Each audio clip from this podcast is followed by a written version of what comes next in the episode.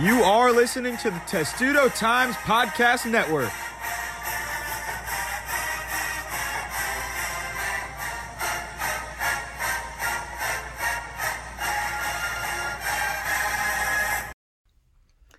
Welcome back to the Testudo Times Limited Series Road to Atlanta podcast. We are back for episode two, and by the time this comes out, there will be just 12 days until Selection Sunday.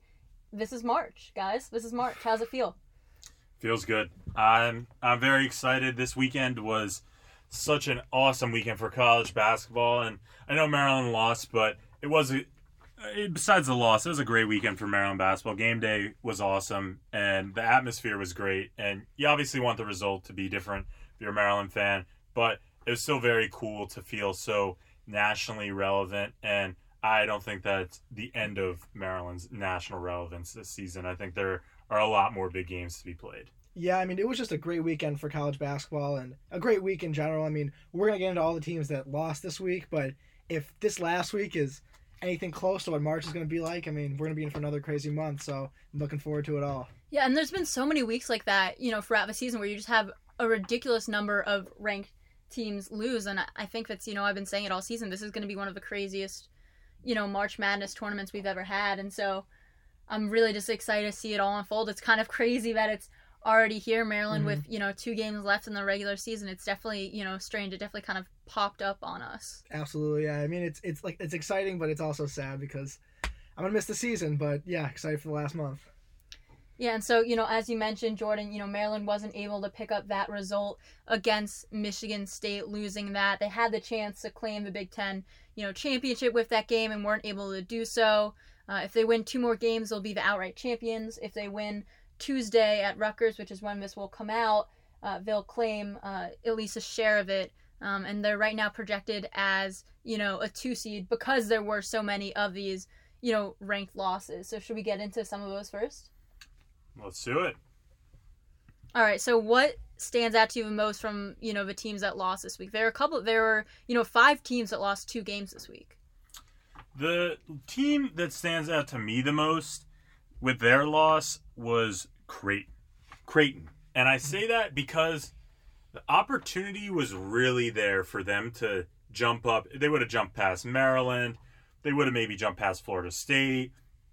And they come out with an absolute dud at a far inferior St. John's team. And I think, you know, we've seen stuff like this all season, but I think it kind of, for me, it just, I was ready to, you know, say that they were a fringe Final Four team. And, like, for me, games like that, when the moment shines the brightest on the team, I think that just you know puts them more in the pretenders category for me. I mean that that was an impactful loss for me, and then also Baylor. I think we kind of saw their vulnerability. This was something that I hit on mm-hmm. last week. I said I thought that these lads, I said that they're probably fine against Kansas State, which they were. They won, and then I said TCU. I think it's TCU, Texas Tech, and uh, West Virginia. That's their final three, if I'm not mistaken. Yeah. And I said that's that's kind of a gauntlet. It's not Kansas, but it's some of the premier programs in the Big 12. And you know, Jamie Dimon, he's or Jamie Dixon, excuse me. He is a great coach at TCU, and uh, he puts out a great game plan, and they beat Baylor. And I, I wouldn't say I'm too surprised because I, I thought that it could happen. You kind of have a little bit of letdown after a big loss to Kansas. And, you know, Baylor's still a great team, still projected one seed, great chance to make the Final Four. But I think these next two games are going to be really interesting for them because they if they slip up, you could see a spot open on the one line. Yeah, so we're recording this Monday night, and they'll be playing uh, Texas Tech later tonight. So you know we won't know the result of that yet. But I mean, if they were to lose these next two games to Texas Tech and West Virginia, you know, do they fall to a two seed? Because I would think they might. I think it depends on what happens in the Big 12 yeah. tournament. If they won, went and won the Big 12 tournament, even if they lost these last two games, they would still be one seed. I but mean, if let's say they like you know lose, you know, in the Big 12 championship or lose before that, and then they lose these two, like I think you would have to drop them to a two seed. Yeah, first of all, I, I don't think I don't see them losing both these games this week. Maybe one. I think they'll probably win both. To be I honest, agree. but you don't see them losing either. Yeah. I think I- that I I, don't think they'll think drop so. one of them. Ah, Texas Tech is really struggling, and I mean, obviously the, the result of that game. But they always get weird upset. Like they always like have those like weird wins. You know, like Texas Tech is just such an unpredictable team. They are, but like they just ah, they suffered another bad loss this weekend, which I can't. They lost to Texas this weekend, I think at home, and it's just that's just a bad loss. Like I just Texas picked up two ranked wins this week. right? I don't think Texas Tech is trending in the right into the direction. Baylor, it's like so. This is a big week for a lot of teams because a lot of rank, ranked teams lost, and you can slot Maryland into this category. You know, you have one week of the regular season before March. Are teams going to rise and like, oh, put those bad losses behind them, or are some teams going to continue their downfall? And I believe in Baylor's experienced roster and just the defense and togetherness they have, and I think they're going to go two and zero this week, and we're going to forget all about it. But I mean, if they do, like worst case, they do lose two, yeah, then we're talking about them off the one line. But I think by the time this podcast is out, they will have taken care of Texas Tech, and I'm more concerned about the West Virginia game. I think you know, away at West Virginia, I feel like that could spell some trouble. Virginia Tech and sorry, Vir- West Virginia and Texas Tech are two teams, you know, both in that conference that are just have had very up and down seasons and have looked really good at times and just really bad at other times.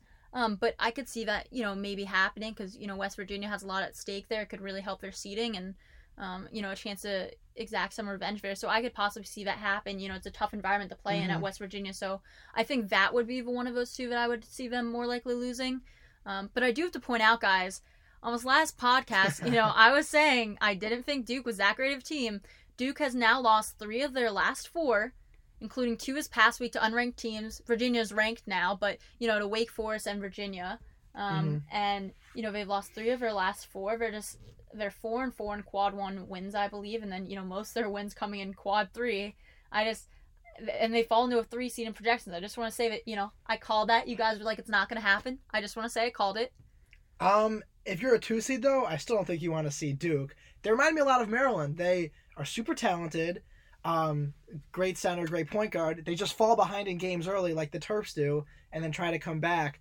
And I mean, I, I just think I still think they're super scary just because of the talent they have. I mean, they have three NBA guys starting in the in the lineup. They still have shooters. Like they're they're another team. Like I'm they're actually losing as we're recording this to NC State. But like if they could start to right the ship, I like would believe in them again just because of their talent and they have a good point guard and a good center. Um, I just don't think they have the. And I said this last week. I don't think they have the, the experience. I'm less. I mean, I'm less. I believe them less now, but I wouldn't write them off yet, even though they're really struggling. I just they're so talented that. I mean, I just don't think a two seed would want to see them. I'm not writing them off either. And I think that I I mean, mean, this, I'm not completely writing them off, but I'm saying like, I would love a Maryland Duke matchup. I think we all would. Like it would just be electric. I, lo- I love it for the history, but Mhm. if if I'm someone who wants Maryland to go the farthest, I don't you want. don't think Maryland could beat Duke? No, I definitely think Maryland could beat Duke, and I also think Duke could beat Maryland. I, I that's not a matchup I want in the Sweet 16. If I am saying I want Maryland to go the farthest in the tournament, Duke is dangerous. They're Mhm. one of the most talented teams in the country, Mhm. like Maryland. I, I like your comparison, Brandon. Like I think that they're they are very similar to Maryland. It's it's just kind of they're going through a rough patch right now. It happens with teams. Teams lose this year. It's it's uh, the very Right. pop, ranked high ranked teams lose, and Duke's going through a rough stretch right now. I think they'll be fine though. I think they'll they'll finish these uh, last couple games out fairly strong. I I think they'll have a nice showing in the ACC tournament. Maybe they won't win, but I think they'll probably be in that Saturday championship matchup.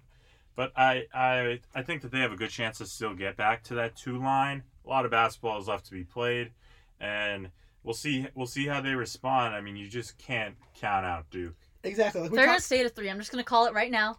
They're gonna stay at Probably. I mean, but a lot of teams like so we talked about winners and losers of the week. Right. Um, Creighton's a good example, and then for me, like I I said Vill- Villanova too because all those teams on the two and three line this week, like Florida State, Maryland, Villanova, Creighton, Duke, like all had opportunities with other teams losing, and Villanova, really similar to Creighton, lost at Providence on Saturday morning. Um, Providence is a team that's actually playing really well. They won five ranked games this month and are turning a corner and like are going to be a dangerous double digit seed. One of the strongest resumes in the country. Exactly. Like, especially, I mean, they faltered early in November, but like since January one, they've actually been one of the better teams in the country.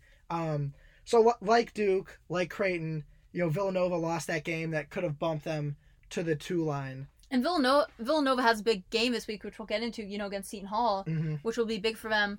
I also think you know, this week you have you have Michigan, um, which you know is still in the rankings at 25, but you know they lose to Wisconsin, lose to number 23 Ohio State, and it looked like they were starting to peak too, and then they have those two losses, which is interesting. Yeah, the Ohio State they were in it for a while. The Buckeyes made a run at the end, and then against Wisconsin, Eli Brooks didn't play, and I know Eli Brooks isn't like some profound superstar, but Michigan's so short on depth. It'd be like for Maryland if like Eric Ayala was out, like just losing one rotation guy and losing like 30 minutes, like they really struggled there. I mean, it, again, Michigan's another team, two two losses. They got to respond. Like this is a huge week for so many teams. Michigan has to respond this week. For And it's such a big week for the Big Ten with just like you know, there's we won't get into it too much because I don't think it's gonna happen, but like there's a possibility of a six way tie. Like there's them. There's a lot at stake and you know another team from that same state that i think was my biggest winner of the week was michigan state. I mean they come to maryland and pull off that huge win. They looked incredible in that game and you know they also were able to get a win um, against number 18 iowa. I I considered putting Michigan State as my biggest winner, and I I think what we saw from Michigan State Saturday night against Maryland that's that's what everyone saw when they said, "Oh, this is the preseason number one ranked team in the country." Mhm. Michigan State's supporting cast has been so inconsistent all season, and I mean that was just a game where everything went right for them. Rocket Watts was incredible. Malik Hall was great. Henry was good. Like everything went right for Michigan State, and it's like if the, if they're gonna finish the season like that, that is not a team I want to see in the tournament. that's that's a Final Four team. And you know, Jon Rothstein likes to say January, February, Izzo, April, May. Like it's this is this is their time. This is Michigan State's March is is Izzo's month, and I it if they come out and ha, lay it lay some duds this week, like maybe Maryland game was a fluke. they have But- tough games this week Yeah, no, I think I think we'll really learn a lot about Michigan State this week. That's not a. T- I don't want to see Maryland playing them again this season. like they, they are good, and Yeah. they everything. Every time you thought in that Maryland game that Maryland was like, oh, they're creeping back in, it was like one step forward, two steps back for Maryland. Like they would just come in and just with a gut punch. Like Maryland would get it within nine, and it was just like they would just come back, hit a second chance three. It was, it was like Mhm. everything just went so well for Michigan State, and I don't know if that's sustainable for them or not. Five or six from three, Cassius Winston. I don't know if that's sustainable, but I think that they looked awesome, and if they can keep that up, that's not a team I want to play against in March because yeah they're gonna win. and I think that's an interesting point. I mean, it was funny during um, press conference. Someone like asked about that, like, "What is it about your team's always peak in March?" And he says, "You know, well, people always say that to me. Does that just mean I'm a bad coach all the other times?" But I mean, he did talk about how you know he has those freshmen coming into their own um, and kind of having that. And I think you know, like you said, that's what it's going to depend on. Um, because you can always just depend on you know Winston and Tillman, but it's going to be a matter of that supporting cast. And I think you know, that's a team that went through a lot this season, just, you know, emotionally with a lot of different things going on. Izzo talked about how he had this talk with them um, about, you know, just finding someone else to play for besides themselves. And he thought that that really is starting to make the difference for this team and that it made a difference over this past week. So we'll see. I mean, they definitely, you know, are a really good team. And like you said, this week is going to be big for them. I mean, just we'll obviously get into later a little bit some of the, you know, games that are going to be key for Maryland fans to watch this week. But with Michigan State, they're playing Ohio State um, on Sunday, and then they're at Penn State um, tomorrow, Tuesday, when this comes out. So it's just unfortunately for Maryland fans, it's the same time as Maryland's game. So you're gonna have to kind of keep an eye on both at once. But I mean, those are two big games for Michigan State Yeah, I mean, and for the Big Ten standings. if if the if the Big Ten is listening to this, can we spread out the games a little bit more? There's no Big Ten games tonight. Why not put Michigan State? I mean, maybe aside from some travel stuff or some no, I agree. like for, but like why not put Michigan State, Penn State tonight? Have the eyes of the America on the Big Ten. Um, I'm not as totally in on Michigan State. I think we can get the, get back to that later when we do buy or sell. okay. But Jordan, I want to hear your team. You thought it was the winner of the week. I think it was important to talk about them. Uh, So- yeah, so Oh, yeah, if, if we're sure. if, if we want to get into our biggest winners and losers of the week, I'll preface this with when I was filling this out, like Lila and Brandon focused more on you know the top tier teams. I my biggest winners and losers, I focus on the bubble. So my biggest winner is UCLA. They have won seven in a row. They have completely turned their season around. They're in sole possession of first place in the Pac-12 right now It's insane. they Mick Mick Cronin's awesome. I love Mick Cronin. I was shocked to see how bad they started this season, but you know, I guess it's just kind of a first year coach getting a system in place. They lose to Cal State Fullerton. People are saying Cronin should be fired. This isn't the right fit. What is wrong with UCLA? And now here they are. They've won seven in a row. They play a great game against Arizona. I I just think that they're a team peaking at the right time, and I think they're dangerous. I don't think you want to see them if they, if they get into like the nine line. Like I don't think you want if mm-hmm. you're a one seed, I don't think you want to see them. I just think that they're playing so well. They play r- really great defense, and they they're just well coached, disciplined. I I'm just big on UCLA. And then going into my loser, I I put it at a tie between Indiana and Rutgers. More so Rutgers, honestly, just from the mm-hmm. stuff that I talked about last week with how I mean, now you kind of see if you look at bracketology, Rutgers is, you know, firmly on the bubble. And that's not something that had been the case all season.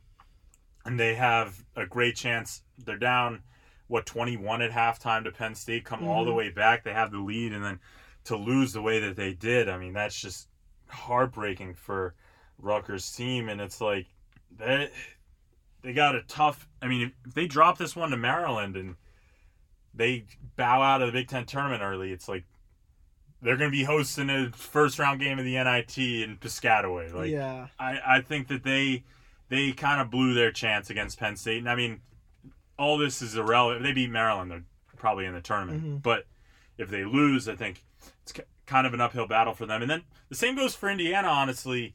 Indiana has an opportunity to steal a, a big road win yesterday against Illinois. They're playing them tough the whole game. They end up coming out with the loss. And Indiana just I don't know what their record is on the road, but they have not really run, won any road games this season. They got smacked by Purdue on Thursday, I think it was. I, I just think they're another team like they're firmly on the bubble. They're in right now. Both these teams are in right now, but it's like if they don't play well this week and if they bow out of the Big Ten tournament early, they could be in the NIT. And I just I just think both these teams had really good opportunities this week. Indiana more so. I mean, like they just handle their business against Purdue. Like I don't think that they're in this conversation. They just lay a dud. They did they lost by double Oh, digits that, that, game. that game was terrible. Like- Indi- Yeah. Indiana was atrocious. That I, game. I just don't know what Indiana just really can't play on the road, and then they actually play well against Illinois, but don't come out with the win. And I don't know. And it's it's going to be a big two weeks for these two teams, and I'm curious to see what happens. I think the Big Ten's been so good all this season; it's kind of been you know like cannibalizing itself. Mhm. And I sh- I think that these two teams have been like the biggest victims of, of that, especially as of late. Right, and you talk about like you know the Big Ten cannibalizing itself, and I think we saw that in the AP poll for a lot of the season. But you know, today the last poll of the regular season comes out, and you have eight ranked Big Ten teams, most all season. Uh, the previous before that was six. So you know, in the AP poll, Wisconsin This week- finally getting yeah, in. Wisconsin. I thought that Wisconsin should be in for a while, quite frankly.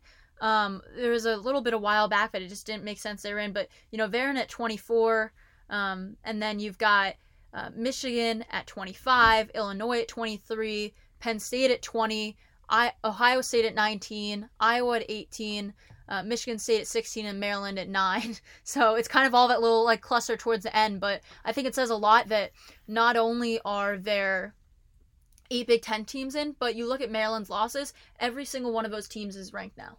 Every single one of them.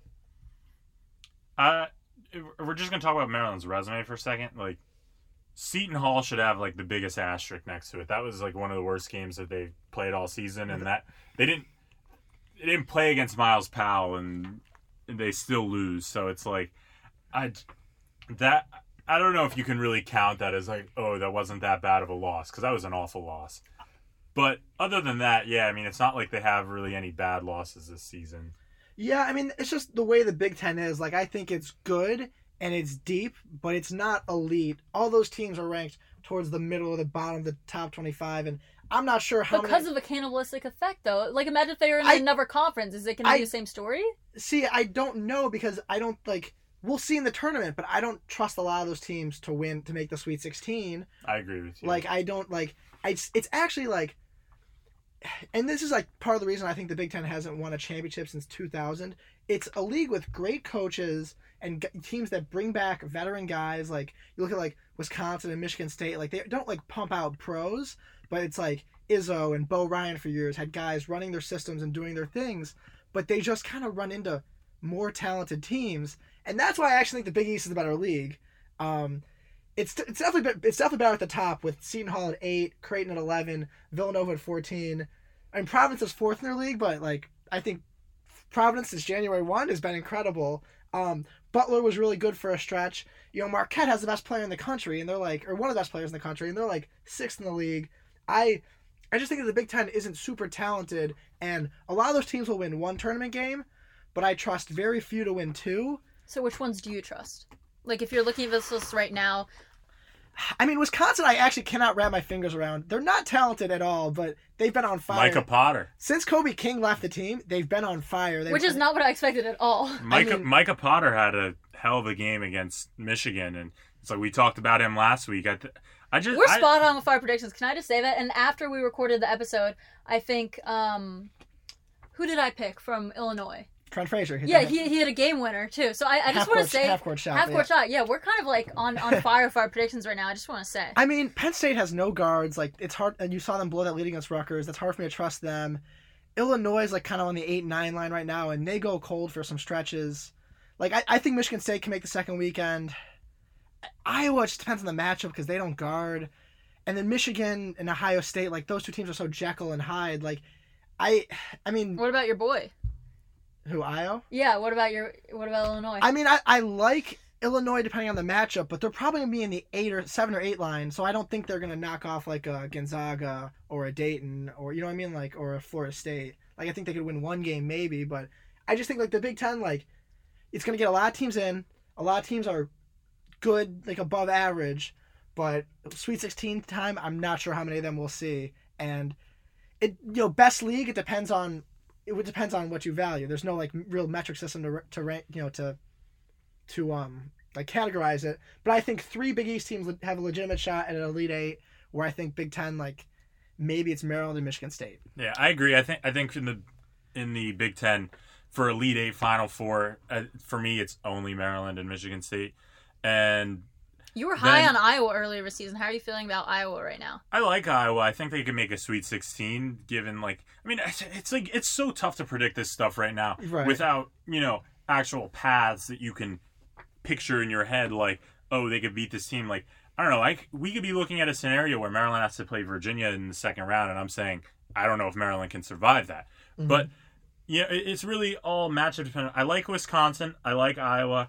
I don't see Penn State really making a run. I honestly, depending on a first round matchup, I could see a big upset there. Illinois, I do like Brad Underwood. They've been Just kind got of the extension. they have been kind of inconsistent. Ohio State and Michigan, I'm not really. I I'm done with Michigan after that uh, Wisconsin loss. To be honest, I thought that was a really poor showing on your home floor. Th- that might come back to bite Okay, you. but on- here- on, here's uh, my Sunday. thing Yeah, about- hopefully not. Here's my thing about before I get into the teams that like I think could do it. Here's my thing that's making me like curious about Ohio State and Michigan, right? So like those are the two teams that were really hot against good teams in non-conference play, right? And then Mhm. they get to the Big 10 and they struggle. So it kind of leaves me wondering, you know, is that just a thing where the matchups they're having the Big Ten and the talent of the Big Ten? Like, you know, look at a team like Michigan. Sure, it's earlier in the season, but, you know, they pick up a win at Creighton That was reverse home. Creighton, Val's home. home. Sorry. Um, you know they're able to pick up the win versus UNC. Obviously, isn't you know good, but they get a win versus UNC versus Gonzaga. Um, they they lose at Louisville, but I mean, just some of those games make me wonder a little bit. I, and I'm not sure because they have been sliding a little bit, but. You know, you look at that. You look at then Ohio State, a team that you know picked up a win against Villanova, um, picked up a win at UNC, picked up a win versus Kentucky. So my question is, you know, is are those teams able to play at that level or and is it just like, you know, struggles in the Big 10 and how crazy the Big 10 has been this year? Like I really am curious to see how those teams perform against other conferences because they had success doing so earlier in the season. Well, UNC is last in the ACC right now, Yeah, so no, I'm, no, I'm no. not sure. I'm Yeah. not I'm not saying UNC is not- an example. I'm just like listing some of like ranked teams that they faced. Um, I think I have more confidence in Ohio. I actually think they're both like really well coached teams. I respect Juwan Howard a lot. I respect Chris Holtmann a lot. I just don't think either has like a ton of talent. Like Ohio State's guards are so limited sometimes, and it's like if But the Wesson brothers, like, they're they're good, but like it's like they're solid. But I mean, and if you have DJ Carton, like, come back, his timeline is unclear. I don't you think to... I don't think you can count on that at all. Right. No, I'm not saying you can. Yeah. But... and then Michigan. I, I mean, like Xavier Simpson's good, but and, Te- and uh, Teske's kind of plateaued this year. I've been a little disappointed with Teskey. he was really good at the beginning of the season and just dropped off. plateaued. I mean, Like you haven't really heard anything about him lately, and he was No. looking really good to start the season. it's like Michigan needs guys. just not that skilled. I mean, Michigan's like it's like you're banking on guys like Eli Brooks and Brandon Johns and David Livers. DeJulius. I I would I would count on Ohio State more out of the two of those. I think. I yeah, I, I think so, but it's like it's like Ohio State's playing in round one in like a 5-12 matchup, and Caleb Wesson has two fouls in the first half. Like I, you I know- don't I don't see either of those teams surviving the first weekend. Really, Yeah, and I I honestly I think you could put Illinois and Penn State like they I would be depending on matchup like I'd I worry about them surviving Il- the first Illinois weekend. goes on. I, I watch a lot of Illinois. It's my home state. Like when they play like really well, and you have like Dosunmu making shots and Kofi dominating inside, they look really good. But in both Maryland games, we've seen them go on long scoring droughts, and like that doesn't just apply to Maryland games. Like they're also two and five against you know AP teams, which is a little concerning for a tournament. yeah, like and they've also they lost to Miami, they lost to Missouri. Like that's why their seed's gonna be a little bit lower. Like they're they're another really high variance team, and And That- there's so many of us in the Big Ten, it's crazy. exactly. I mean, I think I agree with you both that I can definitely see Maryland and Michigan State getting to a Sweet 16. I think Ohio State could be sneaky there, but honestly, it's even more, you know, making round of 32. I think one other team that, you know, could kind of sneak in there to a Sweet 16 is Iowa. Um, they're 7 and 4 against ranked teams, which is the best record of any team in the Big Ten against ranked opponents. Um, and you know, if you have Luka Garza going and you have Wieskamp going, and I, I think they could, you know, cause some trouble. they're they're another like super high variance team. Like they're ex- really explosive on offense, and they possess the best player, like one of the best players in the country. So, you know, like yeah, like you said, when those guys are rolling, they're tough to stop. But defensively, they they don't get a lot of stops, and like it, you know that that could come back to hurt you when you're playing first round game. Like some other team gets hot, like that stuff can come back to hurt you too. So. I just think I think they're a high variance team. And Jordan, where are you on Iowa? For me, like I think I think you kind of know what you're gonna get from Garza. Like you're probably gonna get 20 and 10 from him.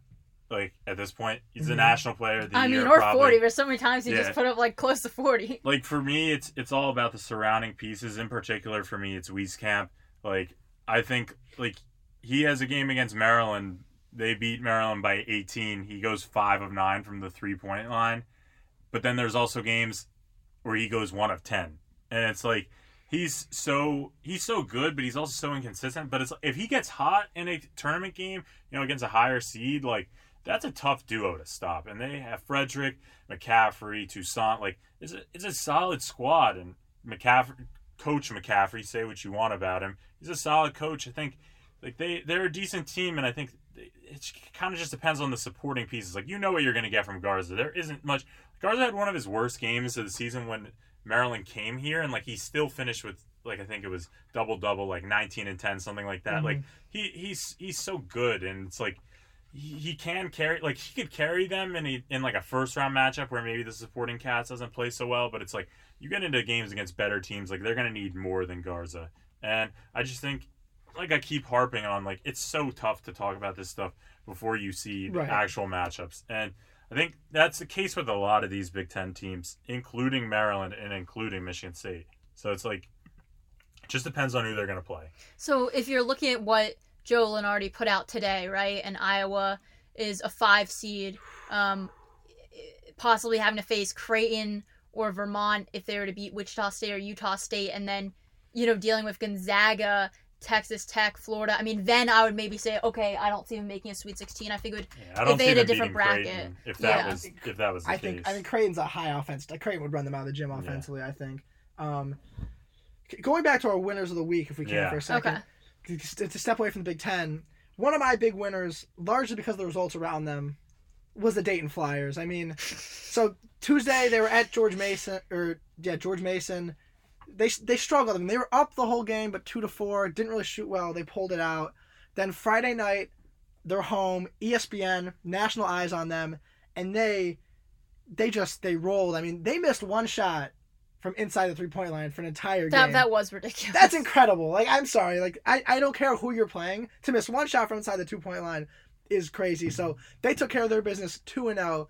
Meanwhile, the teams below them, like I said, Florida State, Maryland, Creighton, Villanova, Duke, all five of those teams like around them for seeding lost. And they have the highest ranking in school history today, I believe. At yes, and game day is coming there next week for what it's worth. But yeah, like all these teams below them lost, so they're certainly solidified in the two line now. And I think there's now like a div- like there's five teams. And I think they're next up for a one seed. Yes, uh, yes, and I think not only that, but like, I mean, Maryland Seton Hall would have to run the table against tough schedules to jump them. Like, Dayton is really Unless just unless Maryland wins out like entirely the rest of the way, I think it could Yeah. jump Dayton. yeah. So I was like, I, I think Maryland, if Maryland Seton Hall win out, they could jump Dayton. But like right now, like I think there's just five teams that could get a one seed, and Dayton is firmly in that group and separated themselves just by results. So I see Dayton as a one seed. I think that someone will fall off of it, whether it's like San Diego State or I mean, I I I really like Dayton. I think that they're primed for a big run. Talked about it last week. It's all about in March. It's all about your dominant players. No one, few are more dominant than Obi Toppin, and I just think that's going to be hard for teams to stop. And I just I just think that they're an awesome team that has a really good chance to be in Atlanta. I mean, if you're looking at like between San Diego State and Dayton, I mean, it's only a one loss difference, and you know Dayton plays a much stronger schedule. I think it's more quality wins, so Mhm. I would take Dayton there. But I mean, you and I have been talking about this. I think a possibility for an upset could be Dayton at Rhode Island. I know that that Dayton blew out Rhode Island earlier this season, but Rhode Island has a lot on the line. They're on the bubble, um, and I think that could be interesting. I don't see it. yeah, I mean, like Dayton's had some clo- Anything can happen this season, guys. That's gonna Yeah. be my like just like crazy pick this week. anything can happen, but Dayton hasn't lost Yeah. in Dayton Exactly, hasn't lost though. since December 21st. And They haven't, lo- Exactly. they haven't lost in regulation since last season. Um, But exactly, like I, I- feel like at some point it's gonna catch up to you. I and I so don't yeah, think Rhode Island's the team I to do mean, it. and like Rhode Island is desperate, but I do think Dayton like shows up for these bigger games. If you like notice their schedule, like oh St. Louis on like a Friday night when like on like a minor network, like it's a close game, or like um Richmond, like nobody's watching. But I'm telling you, like I think in their locker room, like okay, like like they, they get up for the bigger games, and this is a bigger game. I think they'll take care of Rhode Island on Wednesday. All right, and then looking at some other games that people should keep an eye on for this week. Of this list that we have right here, what are some games that you think could? So basically, we have a list right here of key games to watch and also games to keep an eye on if you're a Maryland fan out there. And you know, because as we mentioned, Maryland is just one game ahead in the Big Ten standings, and a lot of games this week are you know going to decide what's going to happen and if Maryland can you know get it outright if if they're uh, you know sharing. So Mhm. and in addition to that, there's a lot of games that could affect Maryland's seating outside of the Big Ten. I mean, for me, a team that's comparable to Maryland, like seed line, record, you know, just a lot of similarities. Seton Hall, they have a huge week. Villanova Huge. and Creighton. It's like if, if Seton Hall handles their business, like they're firmly ahead of Maryland, in my opinion. Even if Mhm. Maryland wins both these games, like to to beat Villanova and Creighton this week, like I feel like that pretty much sets them up nicely to be like that top one or two, like the the like five or six overall. Mm-hmm. And I think that, you know, if they went one and one, like Maryland's probably, you know, in the same boat as them still. But if they win both these games, like they're, they I think they're firmly ahead of Maryland, especially given that beat Maryland without Myles Powell. So I I think this is a seat what Seton Hall does is like big for Maryland, I'd say, in Mhm. terms of seeding. Also, Kentucky plays at Florida. I think that that factors into Maryland a little bit, but I th- those those are the most uh, glaring to me. I think for me, um, Seton Hall was a big one too. I mean, and for Maryland, like if Seton Hall loses one or both of that those games, it would solidify Maryland ahead of them because they're already one win ahead of them. Um, so I think that would be big, and I think if you look at Remember, Seton Hall has the head-to-head though. Just right, saying. I get It's that, but if you look at like Seton Hall's losses, right? Like I don't think that Well, they're Seton Hall's resume is hard to evaluate because they lost at Iowa State when Iowa State had Tyrese Halliburton and they didn't have Sandro Mamukelashvili. Then Rutgers' pile goes down in that game. Like I, I, I really. But then, like, want- they lose to Xavier. Um, they lose at Providence. I, I like a lot hey, of these hey, Big East teams are- have are- losses against Providence. Yeah, Providence. that's true. Providence after January one is really good. I'm not at Providence. I'm not holding that against them. I, but I do like. I think Seton Hall's resume is the most confusing because I think they have the second most quad one and quad two wins after Kansas, and like they just have guys going in and out of the lineup all season. So it's like, how do you evaluate the losses? And like not only like like Myles Powell like played like half a game, and like Mamo really played like a quarter. Like I don't know how they're gonna evaluate that. I mean, I think Seton Hall should be ahead of Maryland right now, which Lunardi had them, but again, yeah, like like Jordan said, Well, that's why I'm saying it's a big game for Maryland fans to watch because you know Seton Hall loses one of those, and then you see what happens with the conference tournaments and things like that. I mean, that can have big implications on that seating right there. And they're both you know teams that are from the East, so you Mhm. know they would be looking at wanting kind of a similar location. So that's a big thing as well. absolutely. No, yeah, I agree. That's that's a huge game uh, for Maryland fans. I guess the one I'm picking, um, well, I mean Maryland has to has to take care of business at, business at Rutgers. Yeah, I'm On saying Tuesday- outside of yeah. Maryland's games. I I and um, I yeah, I think Seton Hall is huge. Kentucky at Florida, I do kind of touch on it, Jordan, but Kentucky's been on the rise. They've been really hot. Quietly, Um, and Florida like is a team that started slowly. A lot of people wrote them off, but they have talent. I mean, they talked about it on game day. I wouldn't. I wouldn't want to see them if I'm a high seed. no, I mean Kerry Blackshear A has tournament experience, but B is just like a veteran, poised front court player. Andrew Nembhard's a smart point guard. They got shooting with Tre Mann and Noah Locke, and Scottie Lewis is an NBA type wing. So And this has to be a team with a chip on its back too. After you know being ranked high in the preseason, kind of having this fall, now trying to rise back up. yeah, Kind of similar to Michigan State to like a lesser degree. They their fall has been worse than Michigan State, and the In a worse expectations weren't quite as high. eh, Similar, but also different. But I think that like they they're not a team that you want to see. I think this is going to be a really tough match for Kentucky, and I think that this could be one that they lose. Honestly, yeah, I'm high on I Kentucky, too. but I do think they struggled with them at Rupp. uh, It was a week or two ago, and this is going to be in Florida. The place is going to be rocking. They need a quality win. So I, if if I'm saying who's going to win, like probably leaning Florida right now, but I'd be really impressed if Kentucky won this game. Like Kentucky's been taking care of business. They've looked good. They looked good against Auburn, but like if, if they were to win this game on the road, I I'd I'd be really impressed with what Kentucky's done, and I think that they'd be going into March really on a nice roll. absolutely. Right, and that's Saturday at 1 p.m. yeah, Saturday one p.m. So I mean, if you're not gonna be following along with my lacrosse coverage, feel free to watch that game on CBS. And I think, you know, in terms of the Big Ten standings, there's a lot of really important games this week that aren't Maryland's games. We mentioned Michigan State at Penn State and then against Ohio State. Both those are really big because right now you have Michigan State, Illinois, and Wisconsin right on Maryland's tail, all one game back. Mhm. Um, so, you know, if Maryland is only able to win one game or somehow can't win both, you know, those are, you know, games that could have an impact. And then, you know, Illinois is at Ohio State. You would want Ohio State if you're a Maryland fan to win that game to, you know, continue to keep uh, Illinois at bay. So, you know, there are definitely some games there to keep an eye on because, I mean, so much could change from a Big Ten this week with just like the matchups that are going down and just how close Yeah. everything is. I mean, it's ridiculous how close this all is still. It's Yeah. Maryland's conference to lose. I mean, Yeah.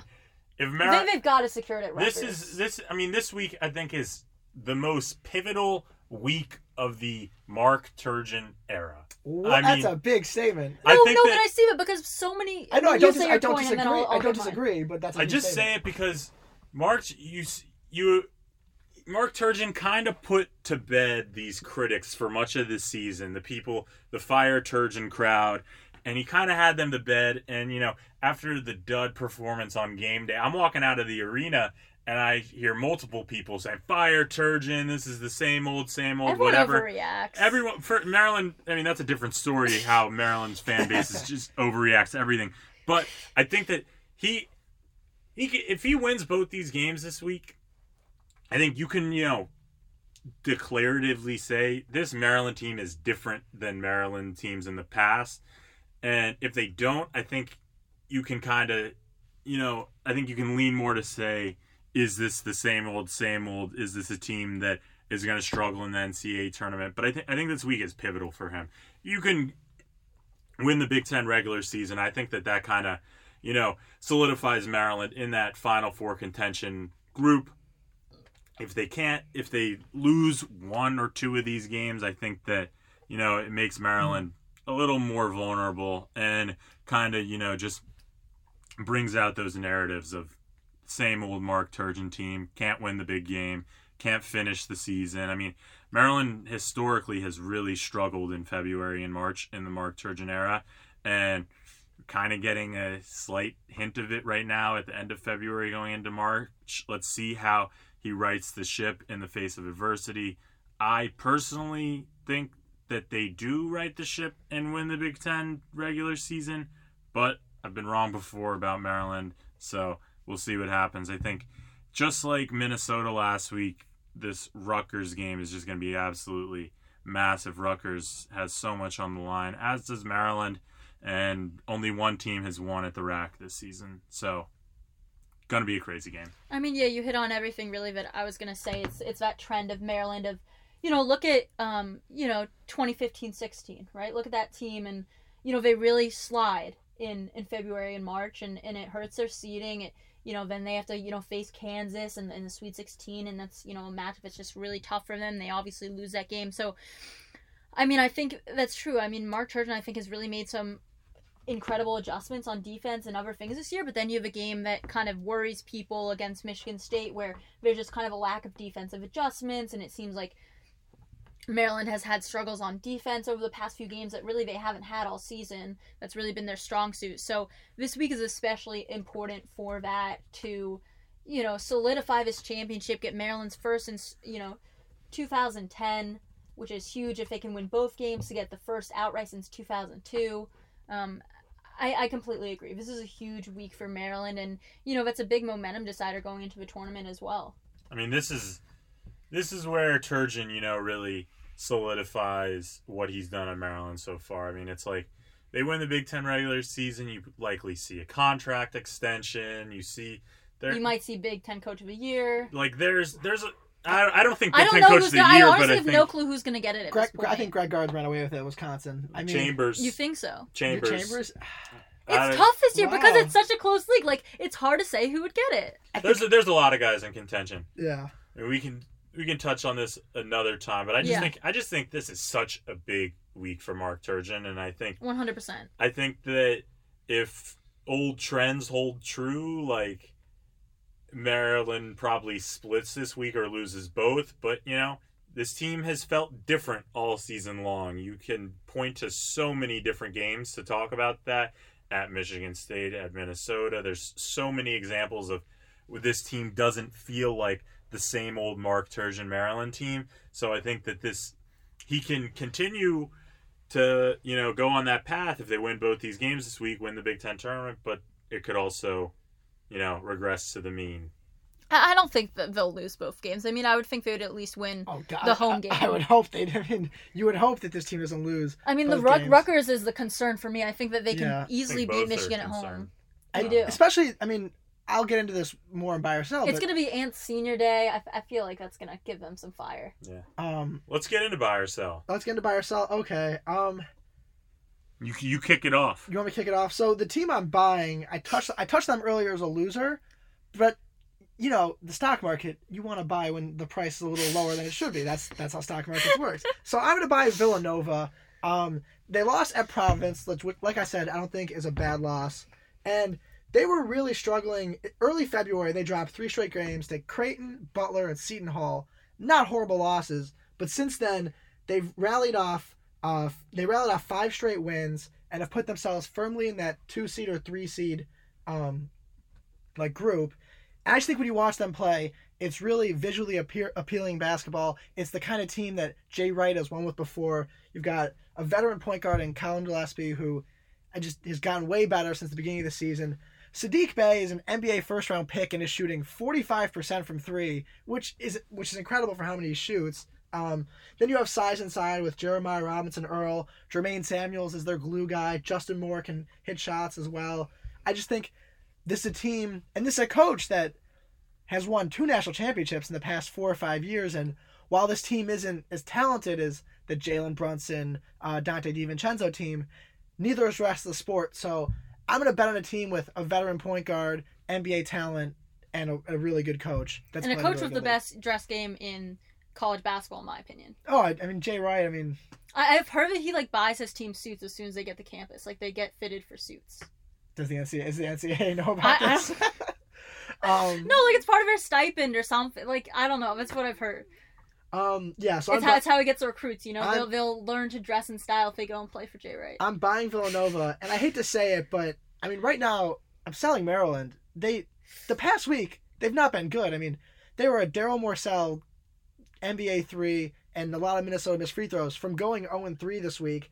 You touched that before, like Turgeon just doesn't have the and like I don't think he's a, a bad coach, but like his teams just haven't succeeded in February or March and I mean, you touched on how big this week is, and if they can, if they can like split this week, like if they can at least like look good on Sunday, I'll be a little bit more of a believer. But they're just on a slide right now. These past three games, I haven't seen anything from them that was like the team in like the early early February, late January that was on a roll. So, but I think that's why they're gonna bounce back. Is like they realize that. One one counterpoint why you, you mean why didn't they realize that Saturday? I mean, one, I think the moment got too big Saturday. If I'm being completely honest with you, the moment's big in the NCAA tournament. I mean, that, that's fair. I, I don't know. I, Saturday was weird. Why I think it's premature to put Maryland in the sell category. Why I didn't do it, it was because I don't count the first half against Minnesota was like with Jalen Smith those three fouls was like the craziest thing I've like, ever seen. Play. I am not someone who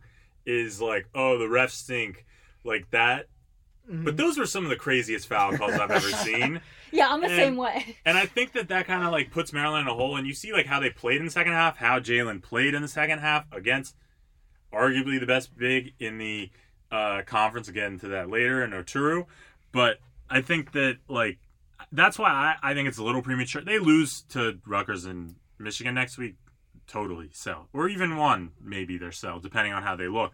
But I think I kind of throw out the Minnesota game. I think that that's that was a weird game. We said wacky things happen at well, the barn. Just they did. 17 point comeback vote is I think is a quality of a championship team. Why are you giving 500 teams 17 point leads? That's not a quality of a championship team. He just explained part of the issue. Uh, yes, but I also Smith didn't play they also sh- they also shot like 30% from the field in that first half and obviously they're let up 47 but... points. Like that's not all Jalen Smith, but just for me it doesn't hold as much weight just because of how Jalen Smith picked up those fouls. That that's fair, but I mean, just from a stock perspective, their stock's like still relatively high. And if I don't believe in them, again, this is all like hypothetical yeah. Wall Street nonsense. See, I wasn't taking this as much of like a Wall Street angle, but you seem to have really, you know, gotten into this. Sorry.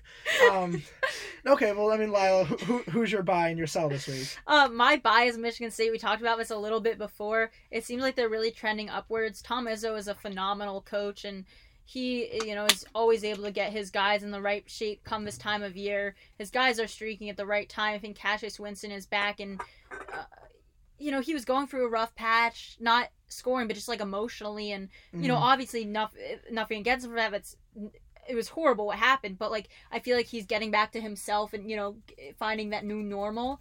And you know Xavier Tillman just had now Xavier Tillman Senior just had a son. He now has a whole new level of motivation for him and you saw that those you know freshmen and role players really come alive against Maryland in some of these past games this past week and I just think that with his coaching and you know the experience that this team has in mm-hmm. those two leaders, which I'll get into later. I, I I would buy them. Um, in terms of selling, I'm gonna go with BYU. They got a lot of hype for that win over Gonzaga, but you have to remember, I mean, the same issues we talk about with Gonzaga being in a weak conference, those are the same issues for BYU, and that's you know a conference that you know they're not even ahead in. So, I mean, they're second place in, but you know, I just don't think that they have been through a tough uh, strength of schedule. um, enough to you know really be able to make an impact in a tournament. I don't think they have the tournament experience either to really you know go Mhm. far. I do like B- BYU is two of the best. Like every matchup, BYU is Yoeli Childs and TJ Haws, and like it's always good to have like two of the best players on the court. But I agree, like their their schedules have been like super tough. So when you're faced with adversity, like a super like like if they were if they were playing like Providence in round one, like Providence is a ton of athletes and in size or in speed, like I don't know how they'd handle that. So I can agree with you on that. Jordan, where are you on the buy or sell market? I I didn't want to do this because well I, I don't like to pick what other people pick Right. when we're talking about this, but I did have Michigan State as my It's okay, buy. smart minds think alike. No, I I know I like Michigan State a lot, but like I I felt weird picking them. Like I don't know. It's just it's, I don't know. The, I I do think that they're like firmly in the buy category. They like need to show me more though. I'd say Mhm. like I need to see more out of this supporting cast. We touched on Michigan State a lot on this podcast, so I don't want to get too much more into the into it. But like they they're a team that can make a run to me. That's why I picked them.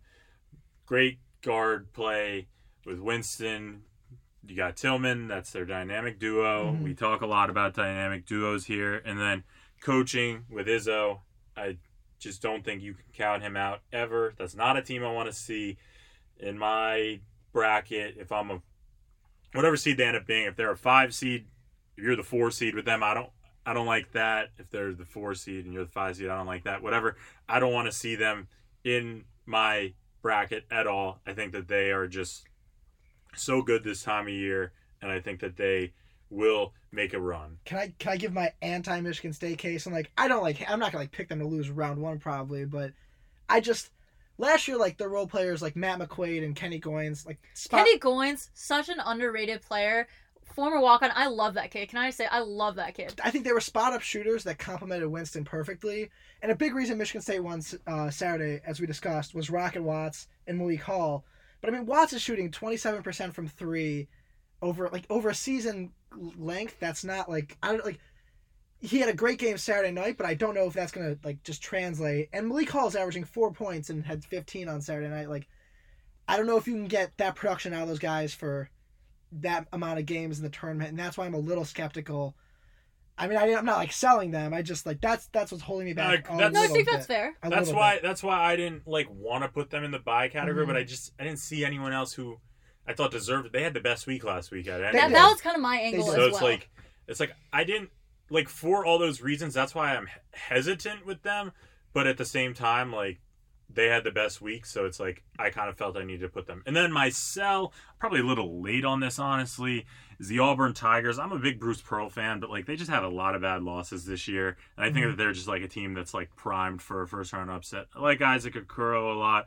I think that they're a solid team, but it's just like they don't seem to really rise to the moment. And I think that they're probably a first weekend bounce team.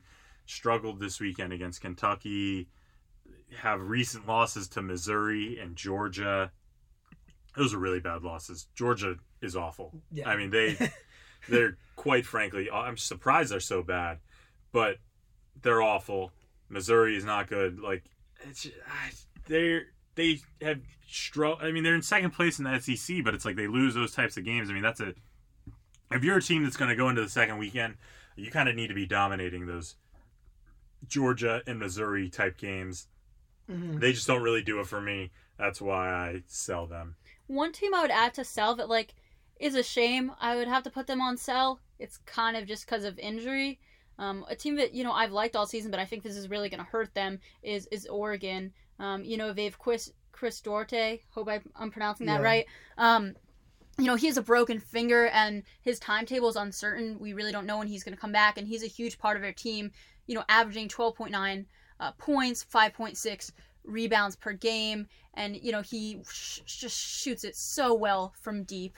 Um, I believe he's shooting like over 47% or something like that Mhm. from deep. Um, and so I think not having him could be a really big issue for them uh, moving forward, and just the uncertainty of not knowing when he's going to be back. I mean, yeah, I mean, this is a kid. Sorry, I was thinking of someone else who shot 47%, but he shoots, you know, 41.4% from the field. It's, that's still damn 30 good. yeah That's still good. 33.6% um, from three you know 5.6 rebounds and 12.9 points 30.1 minutes Um, you know, so that's and 1.7 steals. He leads the team in steals. So like that's a huge chunk of your team that you're missing, and it'll be interesting to see how they respond to that. But I think that that could hurt them depending on how long he is out.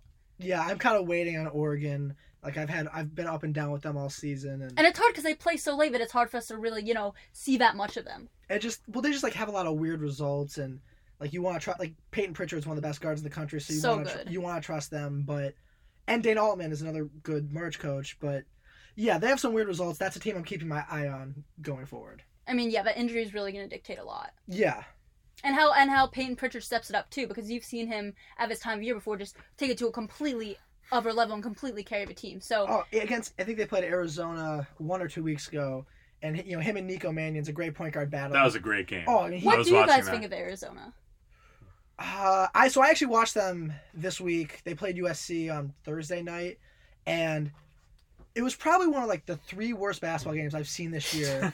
it's up there with like Northwestern Pitt. Buzzer beater at half court. What Yeah. about Or the uh. Northwestern Nebraska game where you have like 22? I, I see. I, I, I didn't. I didn't sit through that one. You didn't make yourself sit just- through that. Arizona, like you, they clearly have talented guys: Nico, Josh Green, and Zeke Nnaji. But they're upper class. You know, you you, you let you say it yourself. Like you need to have some upperclassmen. They just don't have any. Their offense looks stagnant. Nico looks tired. I think they're putting a lot of like it's a lot of wear and tear on him.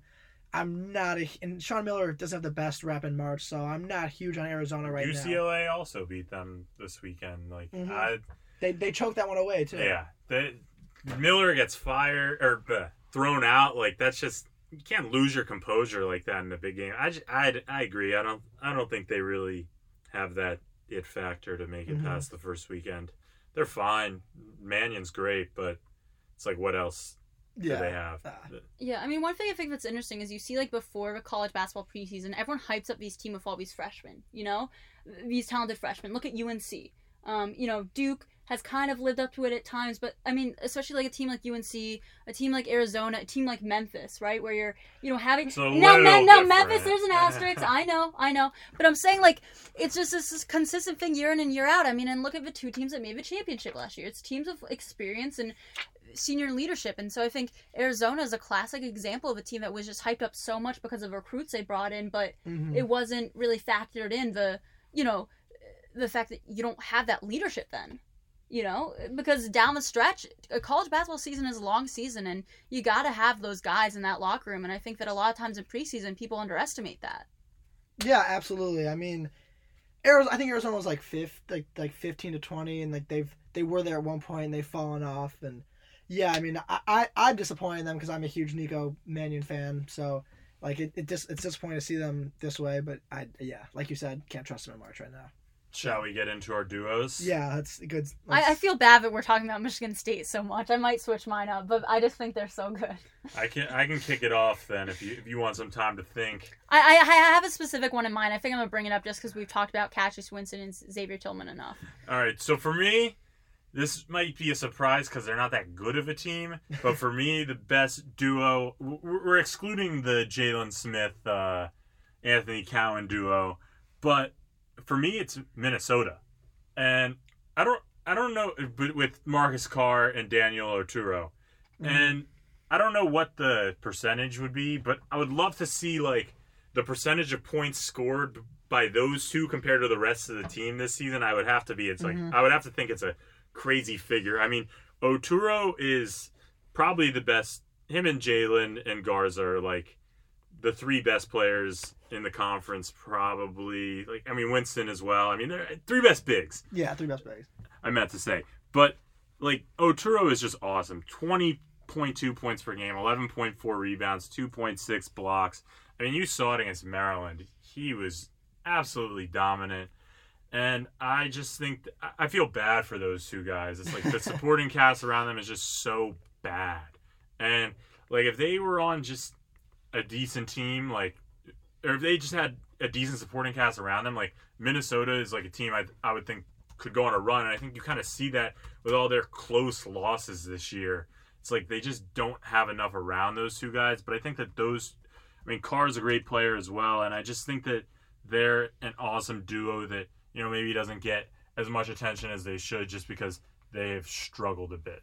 Yeah, absolutely. I mean, those two guys are probably gonna make like all big like they're gonna be one of the few teams with two guys on all Big Ten teams, and like A losing record. yeah, e- exactly like um all, you know, a lot of these winning teams like won't get two guys and and they will. Uh, for me, I was split between I was split between two duos. One is the Kansas duo of Devon Dotson and Udoka Azubuike. They were in it for me as well. They were in it for me, and I'll tell you my issue after you explain. Um, but I, I decided not to go with them because I'm a Dayton homer, and Dayton has the player of the year, one of the players of the year in Obi Toppin, and a star point guard in Jalen Crutcher. So I, I want to hear more about Crutcher because I feel like we talk about Obi Toppin a lot, and I feel like a lot of people don't know about Crutcher. Crutcher, yeah, Crutcher Fly is really underrated because of all the Toppin love. I mean, he's averaging 14.8 points and five assists, shooting 41% from three. Um, he's also late in games. He's been huge. In the Kansas game, he had a couple huge shots down the stretch to keep them in it. Was it him in the St. Louis game? Yeah, it was. I mean, he's down the stretch. He's one. He might be the guy you want the ball in your hands. Um. So I mean, like when you have those two guys on your team, like that's why I don't worry about Dayton getting upset as much because they go into every game with like probably the two best players on the court, and that's why to me it's like not your typical mid major because they have two of the best guys on the court. Um. I mean, they're both gonna be first team All Atlantic ten. Crutcher would be Player of the Year if Obi Toppin was in this conference. So for me, um, I went with Obi Toppin and, and Jalen Crutcher, but I looked hard at Dotson and Azubuike. Lila, you're you're not as much on the Dotson and Azubuike train. So, like, I was big on them, and then I kind of looked at their three point numbers, um, and they just weren't there. Mm-hmm. And so that was kind of my concern. It's not Dotson actually scores most of his points around the rim, so it's not like your, Yeah, your classic like Yeah. outside inside right. duo. But in terms of a point guard and center, it's it's good. But yeah, you're right. Dotson doesn't score on the rim, and Azubuike does nothing but dunk really. Um, I am surprised at myself that I'm going with this, but I think that I've touched on some of the duos I like already on other teams with like you know Oregon, Michigan State, and I want to bring Mhm. like another team into the fold. Um, it's a team that I typically always go against, but I do like these two guys a lot. So I'm gonna go with Immanuel Quickley, a local Maryland guy, and Nick Richards on uh, Kentucky. You have Immanuel Quickley, who's you know scoring 16.3 points per game, 4.3 rebounds. He's shooting 41.6 from the field and 42% um, from three point range, and he's shooting 92% from the three throw line, um, which I think can't be understated. Mhm. And then you know you have Nick Richards, and you know Immanuel Quickley is a sophomore. Nick Richards is a junior. Um, so they're not your typical like Kentucky like you know star freshmen. They've been there, they've Mhm. developed. Um, Nick Richard is uh, he's putting up 13.9 points per game, 7.8 rebounds, um, and 2.2 blocks per game, and then he's shooting 66.5% from the field, um, which is pretty staggering. And so uh, those are going to have to be my two guys for me. You know, Tyrese Maxey on that team is good too. Hagans is good, but I think those two guys are those you know big like you know see not senior but like older leaders for them, and just those numbers are really impressive. I mean. You want Immanuel Quickley on the line in a late game situation. If you know you're in a late game and you're looking to foul someone, like you put him on the line late, and you know you know what you're going to get, and you're getting that from three, and then you just so much consistency from Richards. Um, so I think that's who I would go with. Yeah, no, that's that's a great duo, and like you said, Maxey is the third guy. That's you know Jordan was like probably the first one of us three to really buy into them, and I think that's why you were so high on them. Yeah, I mean, if we I'm wanted, not fully buying in yet. I'm just I'm just saying like they're they're good that's duo. fair. That's fair. I can continue the conversation if we want to transition into our updated Final Four picks. You know, I don't. I, don't, I like saying a Final Four prediction, but the thing I don't like about it is something I've harped on is like you don't see the Yeah. matchups yet, and it's like I was looking at bracketology, and I think oh, like Oh yeah, you got to go by. I bracket. think like I, I, I didn't go by the bracket. I kind of just picked my four favorite teams right now, like four yeah, 'cause it's what teams, we have to four right teams now. that I think yeah. Like Right. if you look at Lunardi's bracket, like I'm pretty sure two of these like all four of the like it would be impossible for the four teams that I say to make the final four based Mhm. off of like Lunardi's latest bracket. But my four teams are Kansas, Seton Hall, Kentucky, and Dayton. And so. You took Maryland out. I took Maryland out just because I more so because I think Dayton deserved to be in instead of them. And I mean, if Maryland wins against Michigan State, like they're easily in it for me. But it's like we kind of saw some of their. I mean, and in the Michigan State game, we kind of saw their vulnerabilities get exposed. It's like if Jalen Smith picks up the fouls like he did in a tournament game in that Minnesota game, like Maryland's toast. It's Mhm. over. They're not. They're not coming back against. No team is missing the free throws that Minnesota missed down the stretch in the tournament. Like it's just not going to happen. So mean that's kind of why I take Maryland out. Um, but keeping up with Kentucky, I just think that they're peaking at the right time right now. They are hot. They look awesome. Quickley's great. Richards is great. Tyrese Maxey is a top NBA pick.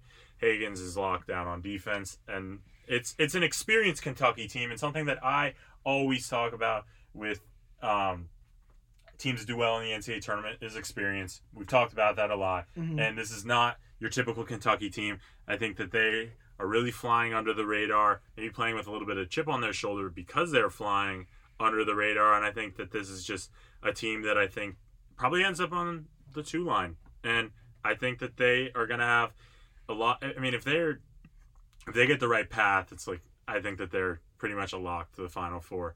And then Kansas, I think that they're the best team in the country right now.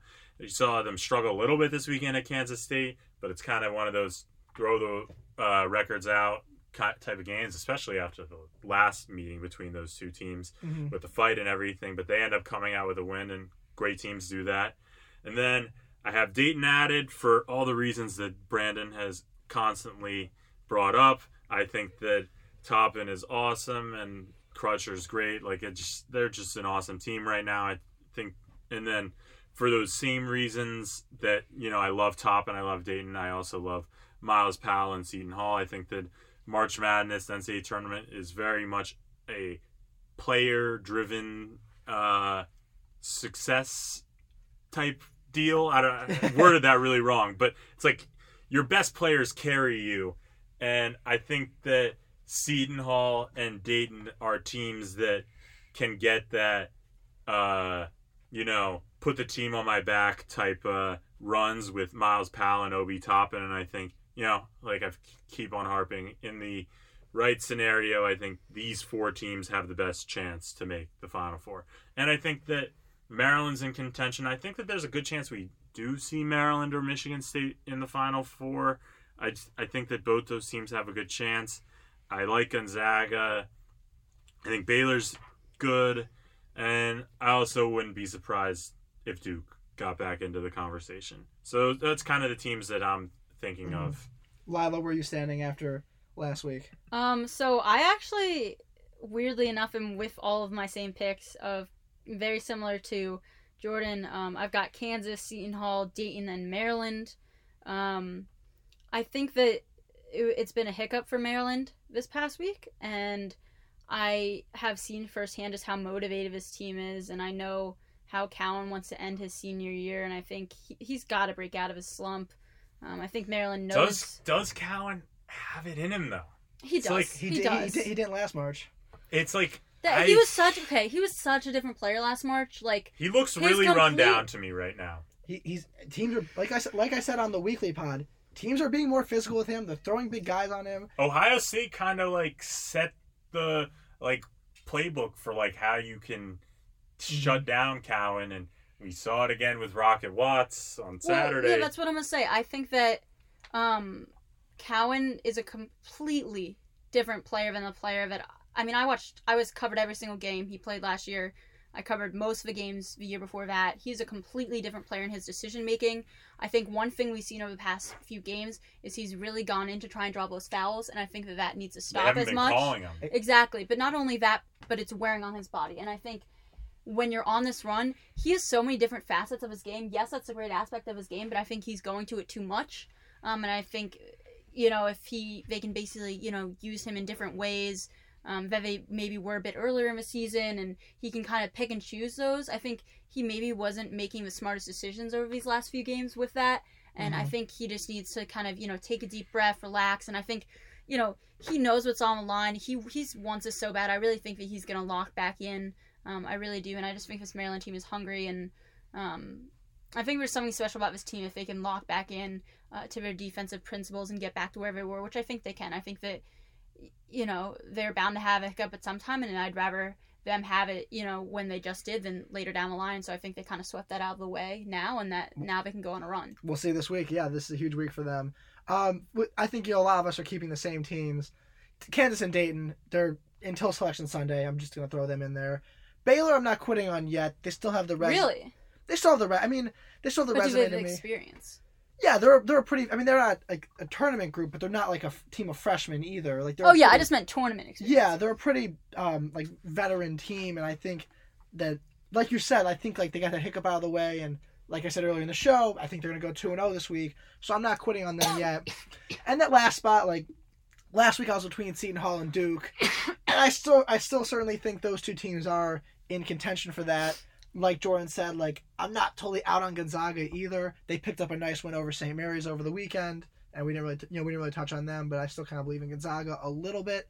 But I mean, Villanova was my buy team of the week, so I'll put them in the final four for all the reasons I mentioned earlier. So I got Kansas, Dayton, Baylor, and Villanova.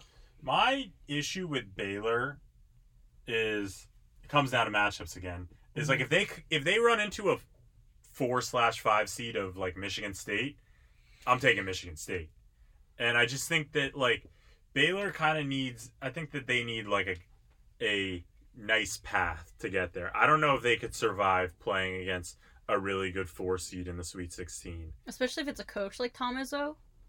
I just I, I don't know if they have the pedigree. I, I I just think that this year, like they've actually beaten, they beat Villanova, who I you know I've supported. They beat Arizona, who was better in December. They've beaten Butler. Like they've picked up some solid non-conference wins. Totally, they beat Kansas. and and they won they, they won at Kansas. So like that's I mean I, I see what you're saying. Like they won't their problem is they won't unlike Dayton, like they oftentimes don't have like the best player on the floor. Like Jared Butler's good and is like a fringe NBA guy. But like this weekend, Desmond Bane on TCU was the best player in that game, and that's my biggest concern is that like they might not have the best player in a floor on the floor in a game, but I'm the rest of the roster's been so good and the resume's so good. I'm willing to overlook that blip for one week. So All right, and that'll wrap it up for the week for us. Stay tuned for all of our coverage with Testudo Times coming up with the Rutgers games and all the games this week. We're going to be having some special stuff as we lead into the best time of year. Thank you guys for tuning in.